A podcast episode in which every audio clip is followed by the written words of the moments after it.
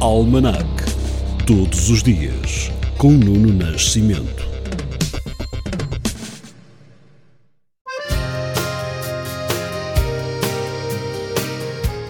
O dia 2 de novembro, dia dos fiéis defuntos, que viu a expressão Dia dos Finados ser importada do Brasil, é também o Dia Internacional da Proteção aos Jornalistas. É o dia que marca, em 1866, o início da questão Coimbra com a carta de Antero Quental a António Feliciano de Castilho, bom senso e bom gosto, por oposição ao escândalo inaudito de uma literatura desaforada. Agora, dois nascimentos. Em 1877, do escritor português Teixeira de Pascoais, autor de Sempre, e em 1919, do escritor Jorge de Sena, professor e investigador, autor de O Físico Prodigioso e Sinais de Fogo.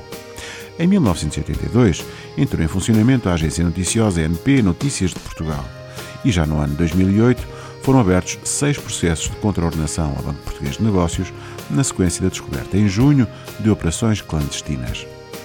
Em 2 de novembro de 2018, no fim de um longo processo que opunha os taxistas aos novos operadores, entrou em vigor a Lei 45 de 2018, relativa ao regime jurídico da atividade de transporte individual e remunerado de passageiros em veículos descaracterizados a partir de plataforma eletrónica. Se não sabia, é isto que quer dizer aquele TVDE nos carros. Transporte em veículo descaracterizado a partir de plataforma eletrónica. Neste dia 2020 começa o julgamento do caso de Tancos. O processo tem 23 acusados, incluindo o ex-ministro da Defesa Azaredo Lopes, que viria a ser ilibado, o ex-diretor nacional da Polícia Judiciária Militar Luís Vieira, o ex-porta-voz da Polícia Judiciária Militar Vasco Brazão e o ex-fuzileiro João Paulino, que, segundo o Ministério Público, foi o mentor do furto. Hoje é dia de aniversário de Catherine Dawn Lang, artista canadiana galardoada com vários Grammys, que todos ficamos a conhecer por Katie Lang. A cantora deste Constant Craving completa hoje 61 anos.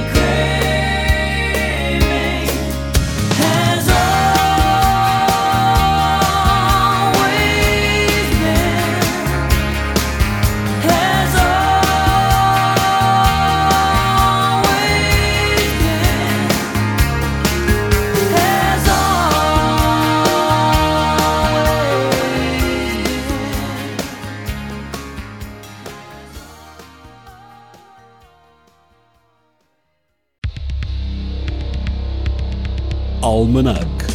Todos os dias, com Nuno Nascimento.